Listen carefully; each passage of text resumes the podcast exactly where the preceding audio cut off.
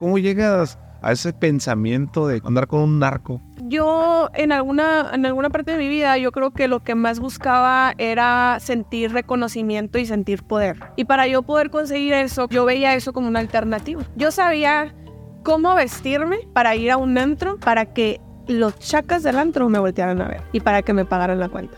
¿Cómo llego a este ambiente? Me invitan a un viaje, unas amigas, y ahí es donde ya conozco un ambiente más fuerte. Me gusta, lo peor del caso, y ahí enamoro a, a- al que fue el papá de mis hijas. ¿Hubo algún momento así que tú recuerdes que, que hayas sentido la necesidad de huir por todo lo que estaba pasando? Sí, una vez que veníamos de Cancún en carro, nos interceptaron.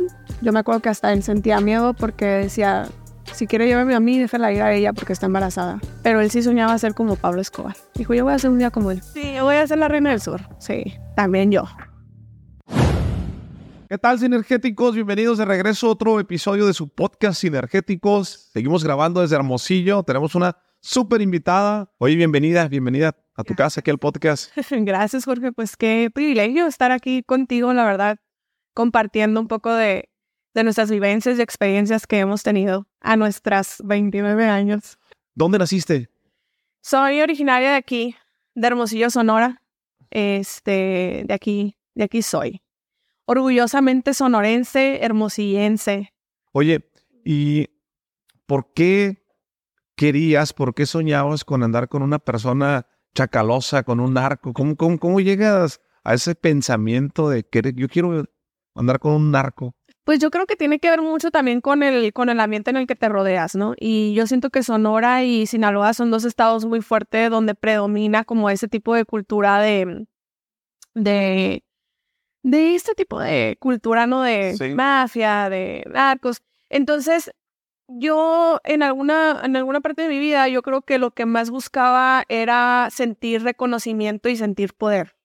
O sea, sentir el, ay, viene la dulce, ahora déjenla pasar. O sea, hagan, hagan todos a un lado y dejen pasar a la haz de cuenta, ¿no?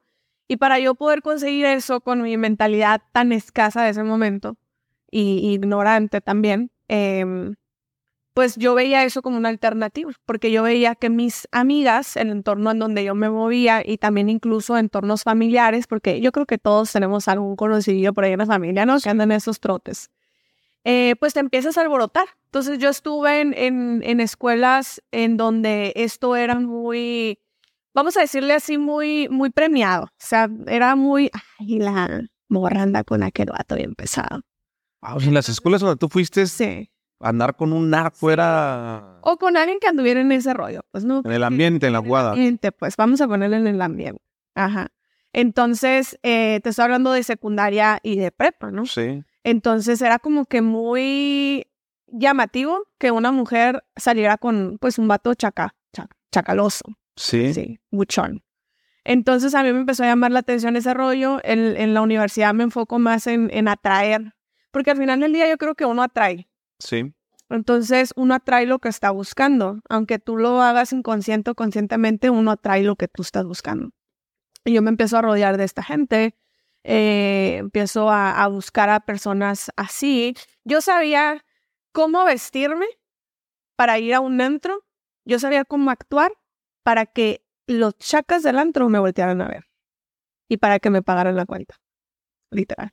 ¿Cómo se viste? Esa- Platícame ese.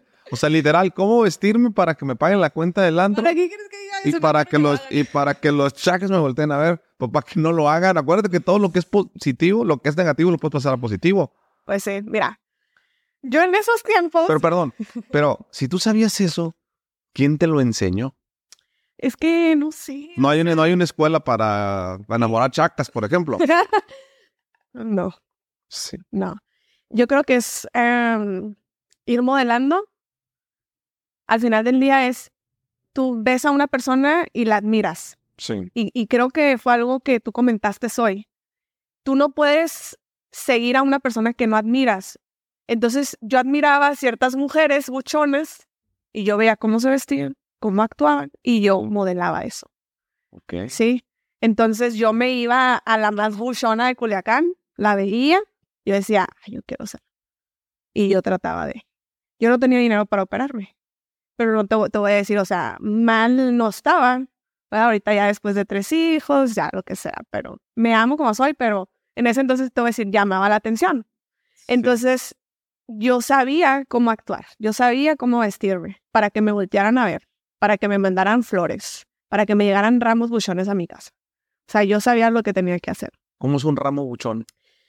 Pues ya no sé, o sea, eh, son ramos muy exagerados, muy gigantes, muy jumbos, muy, pues muy llamativos, ¿no? O sea, miles, dos mil quinientas rosas, tres mil rosas me llegaron a, a dar.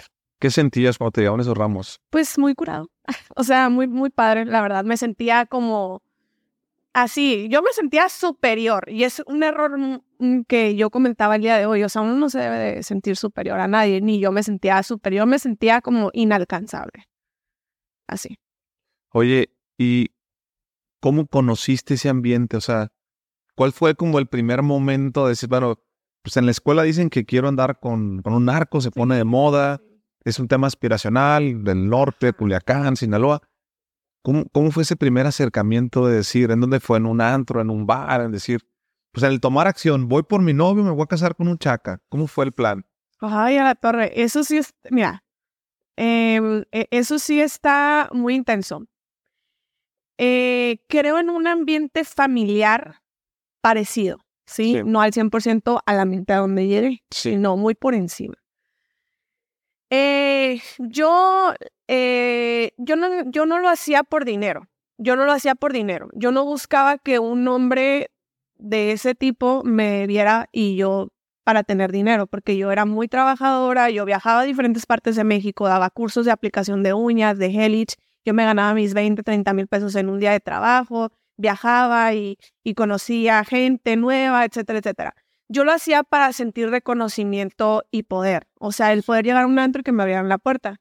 Entonces, ¿cómo llego a este ambiente o cómo llego a, a lo que ahorita más adelante vamos a tocar? Es, es que me invitan a un viaje, unas amigas, ¿verdad? Y vamos a Ciudad de México y de ahí en Ciudad de México nos recogen unas personas y nos vamos a otra ciudad cerca de Ciudad de México. Y ahí es donde ya conozco un ambiente más fuerte, un ambiente que no es algo ah, que te muestran, sino que tienes que vivirlo. No es algo que explícitamente te pueda contar, pero es algo que, que se vive, pues. Entonces yo ahí veo ese tipo de ambiente. Me gusta, lo peor del caso. Ándale. Ajá. Me gusta lo peor del caso y, y decido ahí, pues, ver qué rollo. Y ahí enamoro a, al que fue el papá de mis hijos. En ese ambiente, cuando dices un ambiente muy fuerte, ¿a qué te refieres? Pues es muy pesado. O sea, realmente ya ves cosas o te escuchas temas que no, pues, no son fáciles de digerir, ¿no? Yo siempre me iba mejor.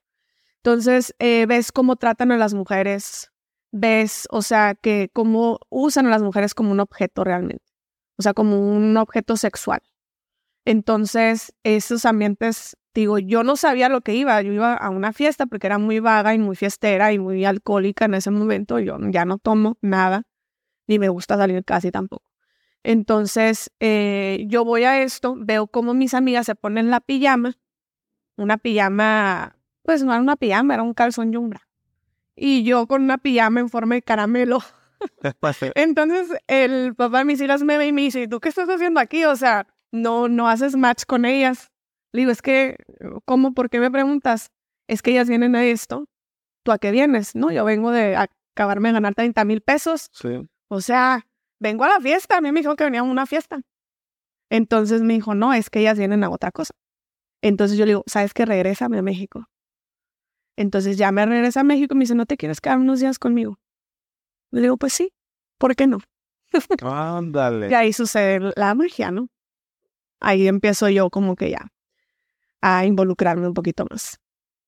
Y cuando dices involucrarte un poquito más, se casan, se juntan, se van a vivir juntos, ¿cómo está eso? Sí, eh, me voy, me vengo a Hermosillo, regreso y ya no vuelvo.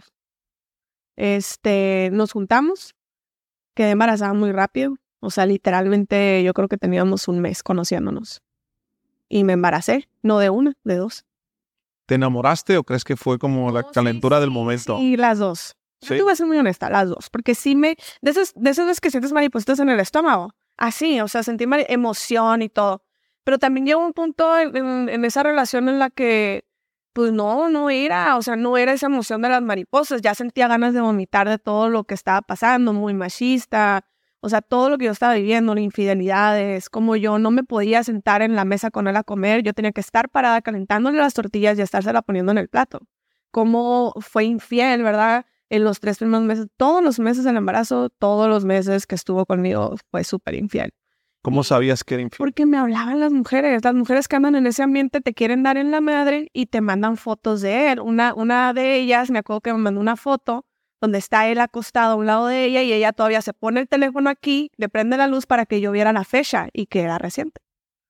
O sea, no eran así como que él se podía escudar de, no, es de ayer, está loca, está vieja. No, porque ella ponía el celular, le prendía la fecha y me mandaba las fotos. ¿Y lo encarabas? Sí, pero me salía peor. Una vez me pegó unos cintarazos. ¿Qué le decías? Pues nada, me peleaba yo también con él, le daba.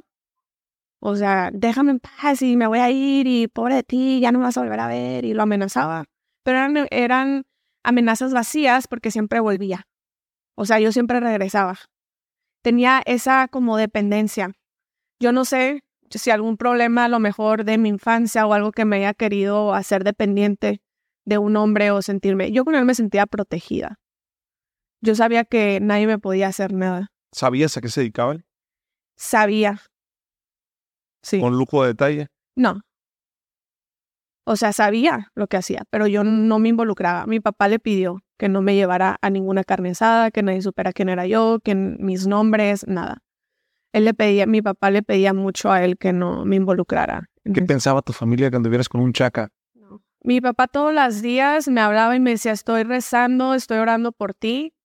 De verdad estoy muy preocupado, todos los días. Mi mamá me decía igual, ya regrésate, ya regrésate, ya regrésate, ya regrésate. Yo no tenía a nadie en México. Tenía una amiga que estuvo conmigo en secundaria, en prepa, y que sus, sus papás trabajaban en cosas que los mueven mucho y estuvo en Ciudad de México viviendo en esa etapa. ¿Tus amigos qué pensaban? No, pues yo era la más fregona de todos. La que andaba con él. Sí. Mis amigos de ese entonces, ¿no? ¿Qué diferencia de edad te llevaba él? Un año. O sea, estaba muy joven realmente en, cuando lo conociste. ¿Qué edad tenías tú cuando lo conociste? Creo que 21, 22, más o menos. Y el 23. ¿No te inspiraba miedo? No. Pues te daba adrenalina, te daba emoción. Adrenalina, así, mucha adrenalina. A mí me gustaba la adrenalina. Hoy ya no me puedo subir. Me subí a Disneyland a la Rueda de la Fortuna y casi lloro. O sea, ya no lo puedo hacer. Y antes yo era de me tiro de un avión, me tiro de un y me tiro de eso. Me encantaba la adrenalina de andar a toda velocidad. O sea, así.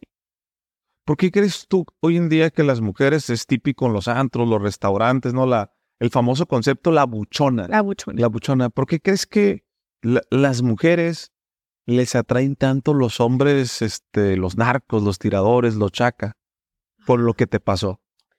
Yo siento que muchas de las mujeres, y no voy a generalizar, pero muchas de ellas han tenido tal vez una historia con, con sus padres en donde sienten como una necesidad de, sentirse protegidas. Y normalmente estos, estos vatos, yo creo que es por instinto también de una mujer sentirse protegidas. Entonces, eh, estos, estas personas, estos hombres que andan en ese rollo, de alguna u otra manera, por su forma de ser, por ser valientes, porque al final del día son valientes o son tontos, ¿no? No decir otra palabra. Entonces, eh, es lo que transmiten, su autoridad, como persona. Y él tú voltearlo a ver y decir, a la madre, este vato se te hace atractivo por la autoridad, por la protección que sientes con él y todo ese rollo. Por encima es cuando recién estás conociendo a un tipo de persona así, porque luego viene ya cuando atraviesas cosas como las que yo viví. ¿Hubo algún momento así que tú recuerdes que, que hayas sentido la necesidad de huir por todo lo que estaba pasando? Sí, varios. Una vez que veníamos de Cancún en carro, nos interceptaron. Eh, yo me acuerdo que hasta él sentía miedo porque decía, si quiere llevarme a mí, déjala ir a ella porque está embarazada. Yo estaba embarazada, venía de Cancún, tenía dos o tres meses embarazada. Y nos interceptaron unas personas, este, policías incluso, ¿verdad? No sé, federales de camino, no sé qué rollo. Y este, y no, pues no sabíamos qué rollo, duramos ahí un chorro de tiempo, eh, esperando ahí a ver si nos dejaban ir y ya hasta el final. Pero yo sentí el miedo de él y yo sentí la necesidad de abrir la puerta del carro y tirarme, irme corriendo. O sea, ese fue un momento que sentí. otro momento, había veces que, que no sé, por ejemplo, cuando, cuando él falleció, yo sentí miedo. Yo estaba sola en una casa gigante de tres pisos en México y estaba sola con mis hijas, tenían dos meses. Él dejó de contestarme a la una y media de la mañana. Yo le hice literal más de 100 llamadas, no me contestó hasta la mañana. Y yo toda la noche no pude dormir, sentía muchas ganas de vomitar, sentía un nudo en la panza, empecé a ir al baño, o sea, no sé si les ha pasado, ¿no? Pero a mí se me soltó hasta el estómago de, del estrés que sentía, no tenía hambre, yo eh, veía a mis hijas y y, decía yo, ¿qué voy a hacer? O sea, tenía demasiado miedo. Ese momento fue muy fuerte para mí. Sí. O sea, no pudiste dormir toda la noche, ya, ya tenías como esa intuición. Sí, me fue a contestar. Él, él me dijo, si me pasa algo, fue fulanito. Y yo le dije, ¿cómo que si te pasa algo? Vente para la casa. Te están esperando tus hijas. Y ya no contestó. ¿Tuviste dos hijas? Sí. ¿Gemelas? Cuatas. Cuatas. Oye, ¿qué sentiste antes de preguntarte sobre el tema de la muerte de tu ex. ¿Qué sentiste cuando hoy en la conferencia le preguntaste a las niñas quién de aquí quiere tener un novio chaca? Y varias de ellas levantaron la mano. Yo sentí dos cosas.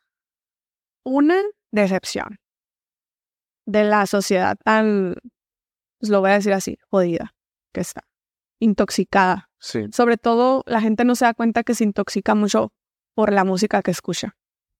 O sea, todo entra por lo que escuchas. Y número dos, sentí que muchas de ellas también lo hicieron como para quedar bien con las personas que las veían. Sí. O sea, siento yo que están esas dos partes. El, el realmente o estamos jodidas o jodidos, o y dos, lo hacemos por quedar bien, por encajar, más que nada. Sí, es un momento fuerte, ¿no? Sí. Es el tema de la sociedad. Oye, y cuando, tu pareja este, te deja de contestar, él te dijo que estaba en riesgo su vida. Ajá. Sí. ¿A dónde fue? No supe. Se fue, estaba por Estado de México y simplemente me mandó mensaje y me dijo, si me pasa algo fue Manganito. Y pum, a la 1.36 de la madrugada. Ya no me volvió a contestar. Ya no me dijo absolutamente nada. Hasta en la mañana me contestan del celular de su hermano. Ajá. Y me dicen, no te puedo dar información. Yo les decía, nada más dígame que estén bien, no te puedo dar información. Era un oficial de una fiscalía, trasládate a tal fiscalía para que vengas a ver qué está pasando. Y me fui. ¿A qué fiscalía? Allá fue en México, Fiscalía de Homicidios. Llegas a la fiscalía y ¿qué te dicen? Eh, venían dos jóvenes en un carro en un carro color arena. yo le dije, no, ellos no salieron en un carro color arena. Sí, eran dos jóvenes que salieron de un carro color arena y sufrieron un atentado. Te voy a mostrar sus identificaciones. Me sacan las carteras y la primera que veo es la identificación de él. Todas estaban en una bolsa y estaban todas llenas de sangre. Digo, ¿en qué carro? Ese que está estacionado allá afuera. Y yo, ¿qué? Nunca lo había visto en mi vida el carro. Llego al carro, me asomo el carro, o sea, no, ni siquiera los estaba balaseado, dientes de alguien ahí abajo, o sea, muy fuerte eso. Dientes. Dientes, o sea, como que pues le dieron balazos en la cara, no sé, los dientes volaron y ahí había dientes. Sí, estuvo muy fuerte. Yo estaba en shock. Sí. ¿Ves la credencial? ¿Te enseñan la identificación? Y si era. ¿Tienes que identificar el cuerpo o no? Sí. ¿Cómo es eso? Era si tú querías entrar a identificarlo o solamente con las identificaciones. Entonces yo no entré. Yo no entré, llegó una prima de él, eh, tampoco entró y nos enseñaron las fotos, nada más. Y así. ¿Te impactó ver las fotos? Sí. Muy fuerte. ¿Qué fue lo que pasó? ¿Lo mataron por...? Sí. Yo como lo dije hoy, yo la verdad no conozco la causa. No conozco la causa del por qué haya sucedido eso, la verdad. Pero yo como lo dije hoy, en ese ambiente te matan porque quieren, no, porque les debes, porque te deben o porque se les pega la gana. Entonces, yo no sé realmente qué, qué habrá pasado. O sea, no sé ni quién fue, ni por qué. El nombre que él me dio fue un nombre que conocía como a 100 gentes con ese nombre. O sea, un nombre tan común y que conocía a varios amigos de él con ese nombre y yo nunca me involucré con, realmente nunca me llevaba a esos lugares donde la gente con la que él se asociaba estaba, porque mi papá se lo pidió desde el principio. Entonces se hace cuenta que yo no existía. Para ese ambiente tú no existías, te mantenía oculto. Sí. Oye, el tema del dinero, si es tan atractivo como parece, como dicen las canciones, como, como lo piensa la gente, que el dinero sobra. Te apuesto a que la sinergia puede cambiar tu vida, así como lo escuchaste. ¿Qué tienes que hacer? Aprender a entender por qué uno más uno es igual a tres. En donde todo el mundo entiende el individualismo, pero no sabemos cómo trabajar en equipo, nace sinergéticos. Mentalidad, capital social, networking, perdón, conexión, vulnerabilidad. Muchos conceptos que no he podido desempeñar en mis conferencias o que son muy largos o muy cortos en tema de YouTube, los reservamos para esta filosofía. Te presento al patrocinador oficial de este podcast. Te dejo un código aquí que se llama Sinergia para que tengas un descuento y lo puedas comprar. La verdad, hasta ahorita es el proyecto más bonito de mi vida. Dime qué piensas después de que lo leas. ¡Saludos! Em, no sé, yo nunca lo hice por dinero, pero él sí soñaba ser como Pablo Escobar. Sí, entonces... Eh, y te lo decía estaba viendo la serie de Pablo Escobar. Dijo, yo voy a hacer un día como él.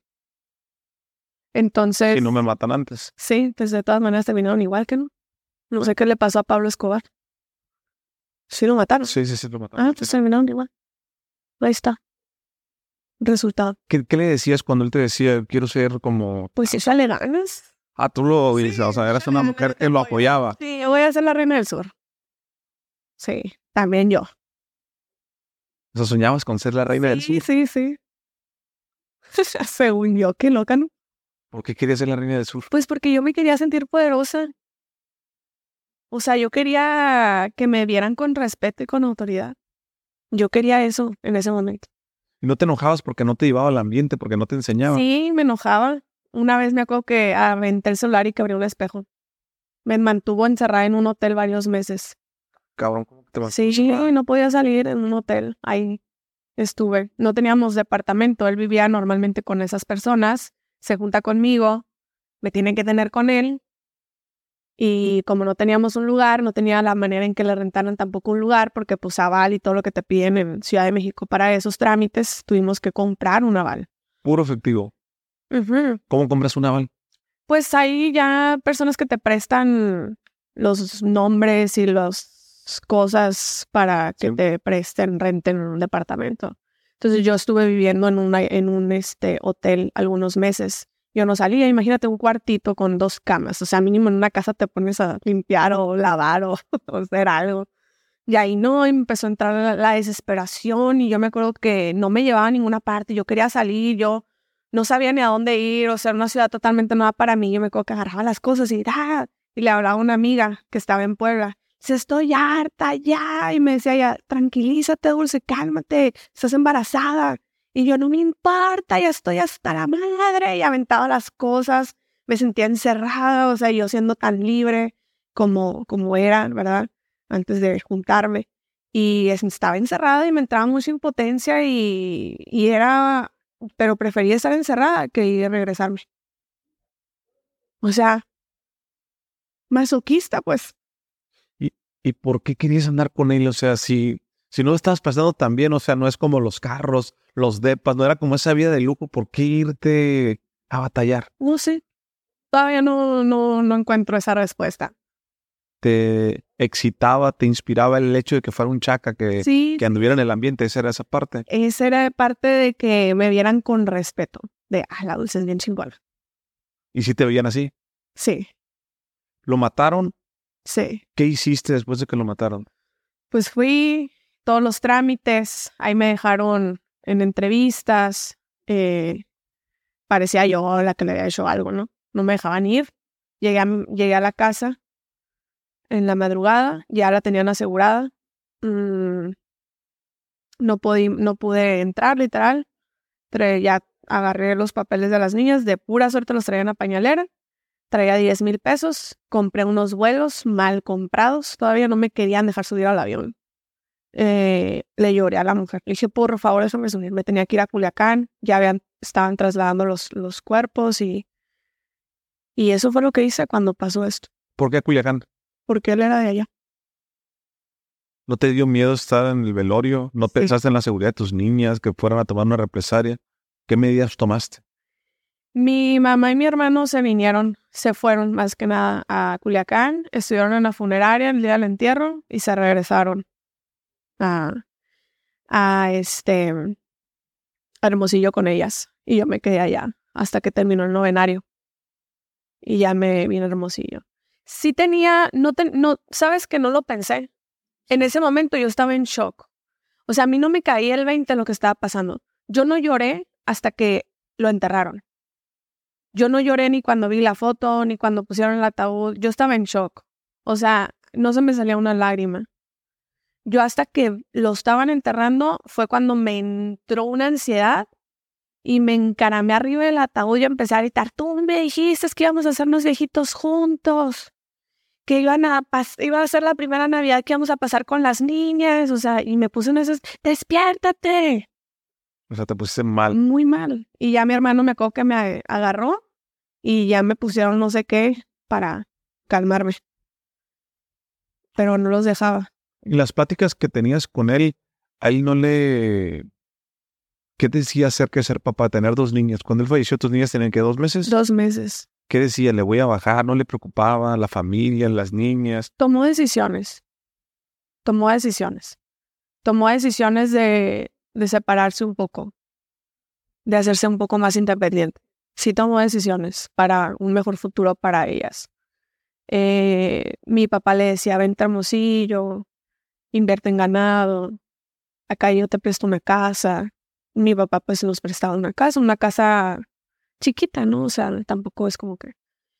Pero él, de alguna manera, como que yo creo que lo que quería era capitalizarse fuerte y después dejar eso.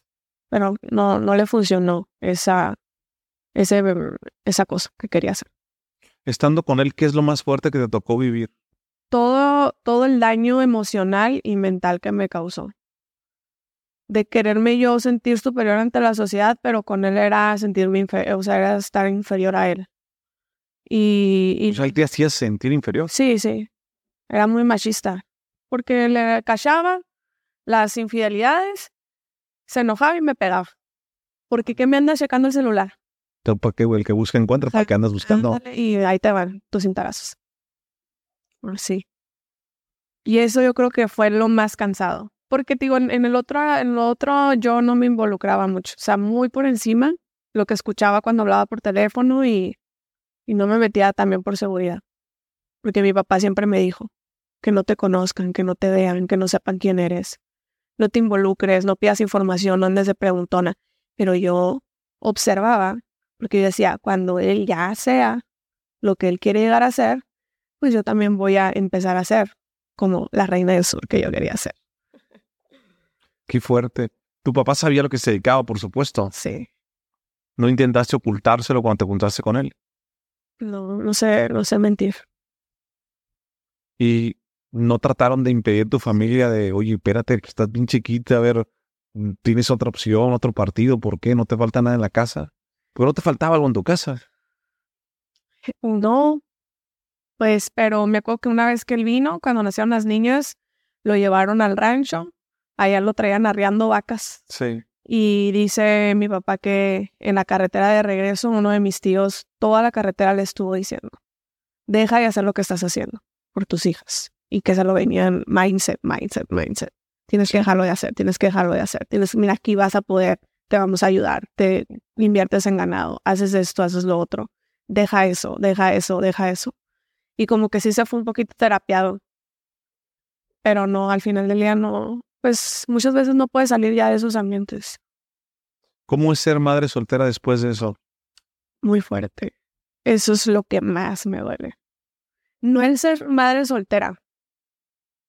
Mm, el estar mal y el cómo mis hijas sufrieron junto conmigo es lo que más me duele. Sí, o sea, mis hijas me vieron en un estado muy fuerte. O sea, muy, muy mal.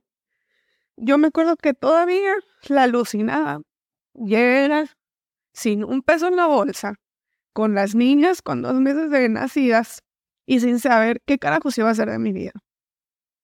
Yo no traía más que una cadena de él, de oro, que la em, empeñé, la perdí. Disculpa a las personas que se enteren que la perdí. Este, un Razer que también mal vendí en 90 mil pesos, un Razer que costaba como 300 mil pesos. Y, y todo me lo chupé. Yo manejaba con mis hijas alcoholizadas. Yo sentía eso que tú decías hoy. Algo aquí bien, mucho coraje. Yo sentía mucha ira. Yo era bien así. Y yo me acuerdo que mis hijas chiquitas, yo les gritaba. Y yo les decía, ya, me tienen nada. O sea, y les gritaba muy fuerte, o sea, porque yo estaba desesperada. Y todavía actualmente yo trabajo eso con ellas, como que ya no me vean con, con ese miedo que yo les, yo les sembré cuando estaban muy chiquitas. Y ya es algo que ya no veo, no, muy constante, pero como que de repente con una de las cuatas sí siento que tiene muchos flashbacks y hay cosas que ella no, ella ya no va y me dice a mí, va y le dice a, a, su papá, a Alan, que es con el que me casé y que es su papá. Entonces ya no me tiene, no me tiene tanta confianza. Y eso es lo más fuerte que yo podría decir que como madre soltera he vivido, que yo no estaba lista que yo viví en, un, en 10 meses lo que una mujer vive como en 70 años de su vida, que es juntarse, embarazarse, convertirse en esposa, convertirse en madre y enviudar. Y todo pasó de febrero a diciembre del 2016, 2017 me cae el 20 de todo lo que sucedió, me quedo sin dinero, mi papá me prestó un carro del Central del 99, afiliado, ni siquiera traía placas mexicanas, carro no me paraban, le tenía que llorar al policía, no me lo quites, no me lo quites, no traía luces el carro, yo iba y me empedaba, eh, carro me quedaba tirada literalmente sin gasolina, tenía que decidir entre o le pongo gasolina al carro o le compro pañales a mis hijas. Entonces, todos esos momentos que yo estaba mal conmigo misma afectaron mucho en mi relación con mis hijas. Y es algo que yo ahorita, por nada del mundo, por nada del mundo antepongo dinero o un negocio por tiempo que yo tenga con mis hijos. Para mí, cuando una persona le dice que sí a algo, le dice que no a otra cosa y es muy fácil decirle que no a tus hijos, es muy fácil decirle que no a tu, a tu pareja. Entonces yo no antepongo ya jamás eso, porque es mi base ahorita para estar firme. Pero eso es lo más difícil que como madre soltera yo viví. Que ellas me vieran súper mal, manejar borracha con ellas, que casi se me estrellan miles de carros, que una vez bajaba una de, del carro, la ponía en la cama en la orilla, me valía, me iba por la otra. Este, cuando llegaba la otra ya estaba en el piso, se me caían de la cama. No tenía cuidado, no tenía cuidado de mis hijas. No estaba siendo consciente. Mi papá ya estaba harto. O sea, mi papá ya, ya párale, ya, dulce, por favor, ya. Y hasta que llegó un punto, mi papá que fue muy duro conmigo, me dijo, ya se murió, no lo vas a resucitar, agarra la onda. Y eso fue lo más duro. Mm, dijeras tú lo económico, gracias a Dios siempre salía. Llegaba mi papá con pañales, llegaba mi hermano con leche. Siempre salía. Pero eso, la relación con mis hijas, es algo que ahorita a sus seis años todavía hay cosas. Y yo sé que es un camino largo que tengo que recorrer con ellas. Porque sí las lastimé mucho a ellas emocionalmente. Unas niñas indefensas y yo les gritaba bien feo, pobrecitas. Eso es lo que más me batallé. ¿En algún momento te pasó por la cabeza volver a seguir tu sueño de ser la reina del sur y agarrar o conquistar otro chaca? sí, el primer año que yo llegué a Hermosillo fue, fue, fue mi propósito. fue mi propósito. Pero al final del día Dios tiene un plan. O sea, y lo buscaste. Sí, ¿Y por qué no pegó? sí pegó. Ande. Pero ¿Por qué se despegó? yo me incomodé. Yo me incomodé. Empecé a tener muchos flashbacks y esas sensaciones que yo sentía, dije, esto no es sano. Y empecé como a alejarme. Empecé a crear otros nuevos ambientes en, en mi vida, nuevas, nuevas personas en mi vida. Empecé a rodearme de gente, empresarios bien. Ahí fue donde conocí a mi esposo en una conferencia, que él fue conferencista, yo fui conferencista también.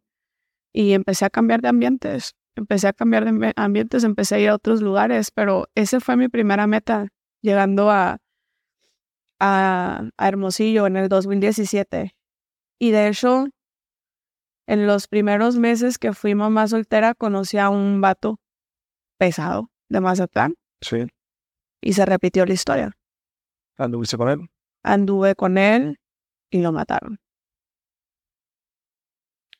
Ni siquiera, o sea, me habló un amigo, yo estaba en una boda en Ciudad de México de una amiga y me hablan y me dicen, oye, pues te tengo una noticia, pues que mataron a fulanito. Dije, ¿es en serio? Sí. Tenía como una semana sin hablar con él por X cosa. Pero no te fuiste a vivir con él, solo No. andabas con él. Ajá, solo iba, venía, así. Y ahí fue como, ya esto no está bien. Dulce, ¿estás mal de la cabeza o qué te pasa? O sea, Me van ¿cómo a terminar matando a mí también. Ajá. Ya fue como una segunda llamada de atención. ¿Qué piensas acerca de ser madre soltera y conseguir pareja, volverse a casar? ¿A las madres solteras, en tu opinión, crees que les cuesta trabajo conseguir pareja? A mí me decían mucho, "Ah, nadie te va, nadie te va a querer con dos niñas.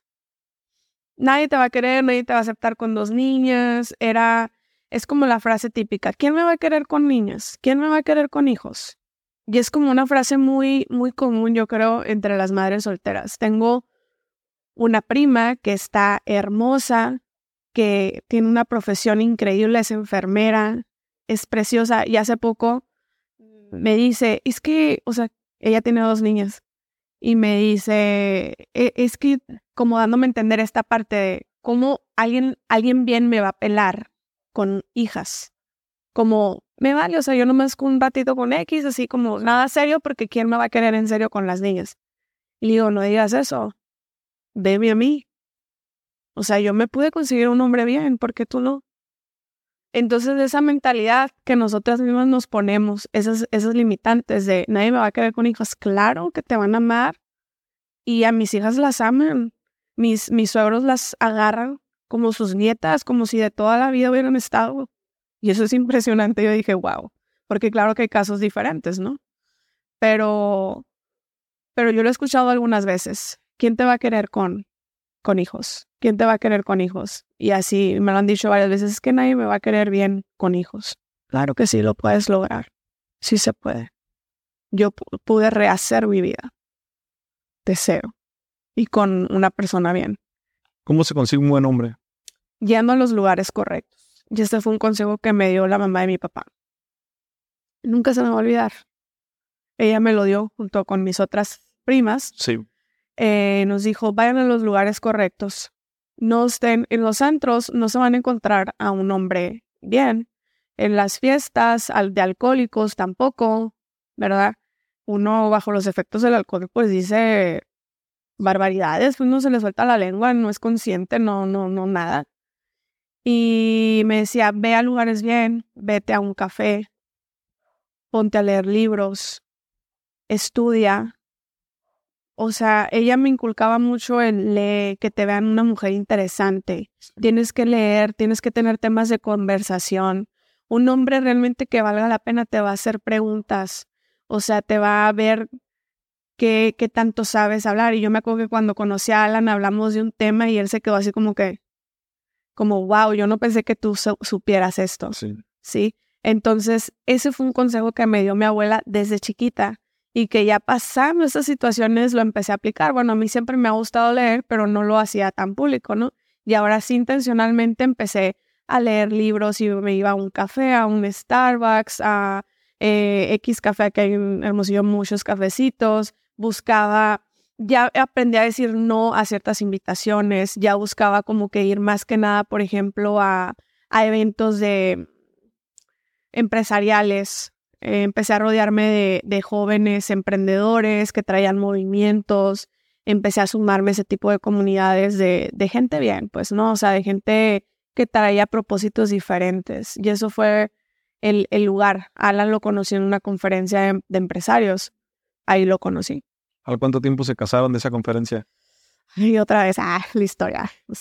Eh, a los, nos pusimos de novio como a los seis meses y como a los tres meses nos casamos. ¿Qué te dijo cuando platican el tema de tengo dos hijas? ¿Qué va a pasar ahí?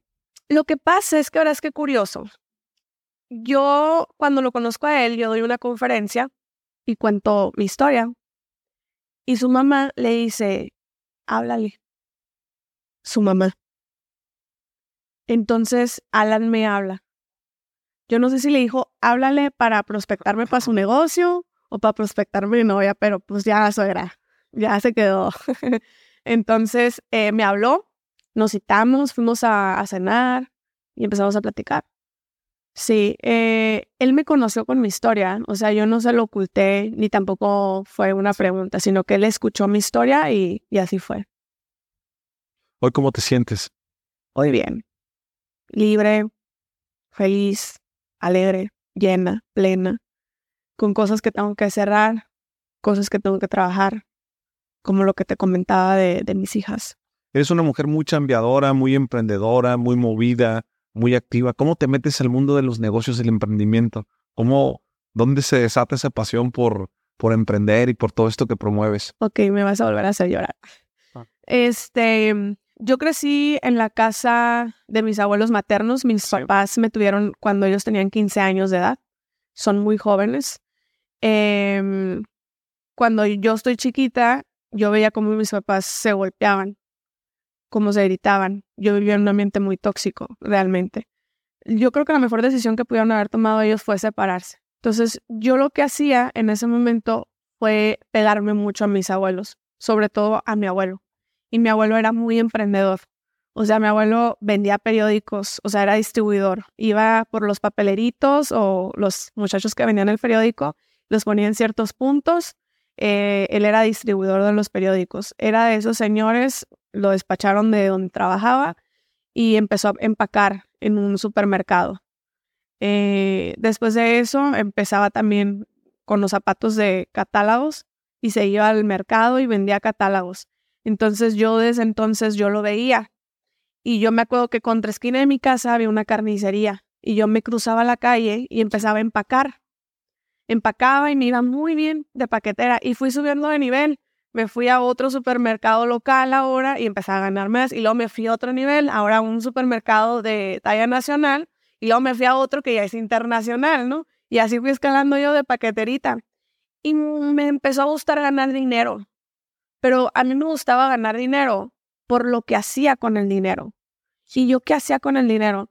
Yo ganaba mis 20, 30 pesos, me cruzaba la calle a la barrotes de la señora de la esquina y yo veía lo que tenía colgado ahí de juguetes. Y yo decía, dame este y este. Y ese día yo iba a ver a mis primas y yo les regalaba los juguetes. Me gustaba hacer feliz a la gente con lo que yo les daba. Entonces yo siempre he sido una persona así, me gusta dar. Y entonces desde ahí empezó esa chispita de quiero hacer dinero porque quiero seguir haciendo feliz a la gente. Y emprendí, mi abuelo me decía, a ver, vamos a la dulcería. Y me compró cacahuates y empecé a vender en mi casa cacahuates, duros con verdura, lo que sea.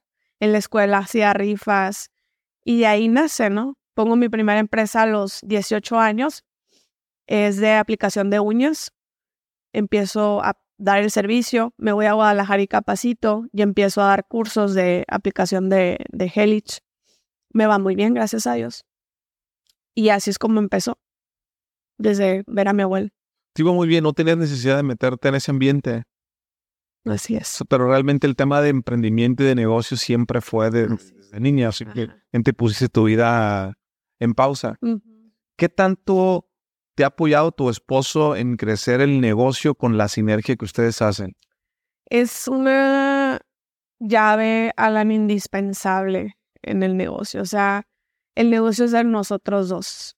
Y algo que sí me gustaría mencionar es que lo más importante, si estás casado o casada, es tu matrimonio. Porque de ahí todo parte. Y si tú estás mal en tu matrimonio, ningún negocio que tengas te va a funcionar. Y nosotros lo vivimos. Él hacía sus cosas por su cuenta, yo hacía mis cosas por mi cuenta. No estábamos en sinergia. Era un, ¿y por qué eso? ¿Y por qué lo otro? Y estar, ¿y por qué agendas esta hora? ¿Y por qué lo otro? Y, y era un rollo. Y es que a mí no me gusta tu negocio. Y es que a mí tampoco me gusta el tuyo. O sea, hasta que llega un punto en donde creamos un negocio que a los dos nos gusta, que a los dos nos apasiona. Y es donde empezamos a ver que empezó a crecer, fructificar. Pero luego llega un momento en el que para mí lo más difícil son los primeros años o los primeros meses en un matrimonio, donde apenas ya estás viviendo con la persona, estás viendo cosas que a lo mejor no viste en el noviazgo y así, ¿no? Entonces fue muy difícil y yo traía ya varios proyectos y por un consejo me dicen, para y enfócate en tu matrimonio. Sigo el consejo y gracias a Dios todo fluyó de una manera increíble. Si yo no hubiera seguido el consejo, no tuviera matrimonio, no tuviera negocio, estuviera toda histérica, yo creo. Alan a mí me ayudó mucho a, a estar bien conmigo misma. Él fue el que más me ayudó a cambiar cosas, no en precisamente en Dios a través de él. Dulce, platicas eh, tu historia en tus conferencias, en podcast, como lo estás haciendo. Te va a ver muchísima gente eh, te quiero hacer una pregunta, pero no quiero que suene una pregunta, este, como dicen por ahí, morbosa o insidiosa. Sí. Eh, pues es muy pública tu vida, eres muy vulnerable, lo cual yo conecto contigo por eso. me gustan las personas vulnerables. Tus hijas algún día van a ver el video, se van a enterar. ¿Qué has pensado de eso? O sea. Mis hijas saben que tienen un papá. ¿Qué edad tienen tus hijas? Seis años. ¿A qué edad les dijiste que tienen un papá? Ellas desde siempre saben. Ellas saben que su papá no está físicamente, pero ellas lo tienen presente. Ellas lo tienen presente. De hecho, eh, hace dos años creo, habló, le hablaron su, el hermano de, uno de los hermanos de él y, la abuela de ellas, de ese lado, y el hermano de él es idéntico. Y lo ve y le dicen, papá, no, quitó el teléfono él porque sintió como esa, se le hizo un nudo en la garganta que las cuatas lo hayan visto y le hayan dicho, papá, o sea. Porque lo reconocen. Sí. Por fotos. Sí. O sea, yo no, yo no les voy a negar. O sea, yo no les voy a negar lo que sucedió. Yo quiero que ellas vean mi vida como un ejemplo de lo que no tienen que hacer. Que vean todo lo que yo viví y todo lo que yo sufrí y todo lo que yo me equivoqué y todo lo que, que sepan ellas que me dolió mi comportamiento con ellas cuando estaban chiquitas. ¿Qué le dirías a todas las personas que hoy están soñando con andar con un chaca porque creen que es el paraíso? Están muy equivocadas. Que ese mundo tiene dos salidas, la cárcel o la muerte. ¿Cuál prefieren? La única, el único ser que te puede sacar victoriosa de eso es Dios, es Jesucristo. Yo debo mi vida completamente a Dios. Si Él no me hubiera rescatado a mí, yo no estaría aquí. Y sé que tiene un propósito para mi vida y, y no. O sea, no es lo que se aparenta, no es lo mejor, no, no es lo que, lo que se dice, lo que se sueña. Si es por dinero, hay muchas cosas para hacer dinero actualmente, más como está hoy en día los negocios, que con Internet de un día a otro puedes sacar adelante un negocio sin tanta inversión, sin tanto rollo. O sea, te, te, te enfocas en hacer crecer tu, tu negocio por Internet y, crece. Pues se lo están haciendo. Así es. No es, o sea, si lo hacen por dinero, no es, no es. O sea, no, no, no, no, no. El 50% de los matrimonios que terminan en divorcio, la causa principal es el dinero, ni siquiera es la infidelidad. Y una mujer el primer año de vida cuando después de un divorcio disminuye un 70% cuando dependían 100% del hombre. Mi consejo para esas mujeres es prepárense. Aprenden algo. El día de mañana no sabes, aunque tu marido sea un hombre bueno, el día de mañana te puede faltar y tú no sabes hacer nada y es un proceso de escasez que vas a tener que vivir porque no sabes hacer nada. Hay muchas cosas que puede hacer una mujer, hacer todo, o sea, literalmente todo. Hay muchas salidas. Mi consejo siempre va a ser, aprendan siempre algo, aunque sientan que no lo necesitan, aprendan a hacerlo, porque tarda mucho el proceso de aprenderlo y aplicarlo cuando lo necesitas. Así me pasó a mí. Así me pasó a mí y, yo tomé acción un año después por temas emocionales, depresión, mal que andaba. Todo eso es un tema muy fuerte. Entonces, te agradezco mucho que conectes con este episodio en la parte vulnerable. Pudimos haber hablado de e-commerce, de ventas, de automatizaciones, de tendencia, que funciona en Amazon, bodega, distribución, la parte de la forma, ¿no? Que también puede servir a muchas personas, pero yo siempre que me den elegir, fondo antes que forma, siempre el ser antes que el hacer. Pero, pero este episodio estoy seguro que en este momento lo han escuchado muchas personas y que conectan contigo, que quieren saber más de tu persona, que quieren saber más de ti. ¿Cómo te pueden buscar? Pues ahí en mis redes sociales, Dulce Jacqueline MX, las tengo. También tengo una organización donde le enseñamos a las mujeres de manera gratuita a que aprendan a hacer cosas como velas, aplicar uñas, maquillaje, arcos con globos, decoraciones, totalmente gratuito. Ellas pueden ver las clases gratis en nuestro canal de, de, YouTube por todas México, por todas México, se llama el canal de YouTube.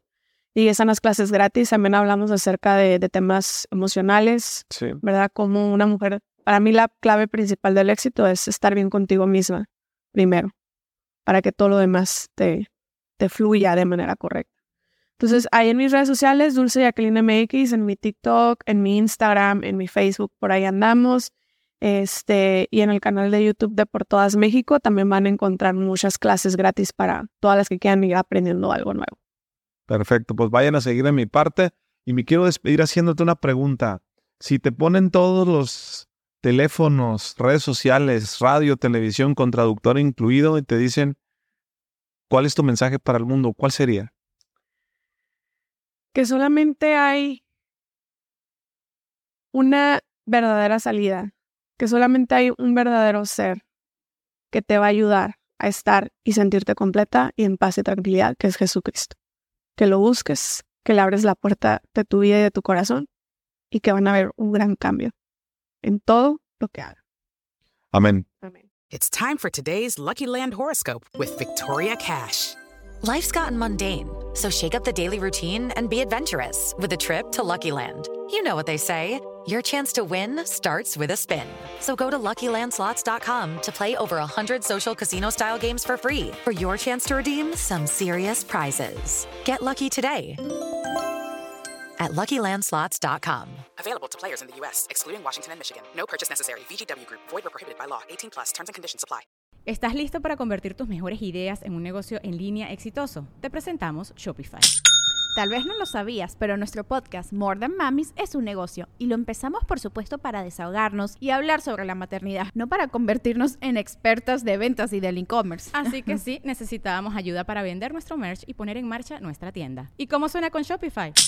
Llegó otra venta. Shopify es la plataforma de comercio que está revolucionando millones de negocios en todo el mundo. Ya seas un emprendedor desde tu casa o desde donde sea, Shopify es la única herramienta que necesitas para iniciar, administrar y hacer crecer tu negocio sin dificultades. Con Shopify puedo gestionar pedidos, envíos y pagos desde cualquier lugar, brindándote toda la información y estadísticas de tus ventas al detalle. Regístrate para un periodo de prueba con tan solo un dólar al mes en shopify.com barra sonoro, todo en Ve a shopify.com barra sonoro para llevar tu negocio al siguiente nivel. Shopify.com barra sonoro.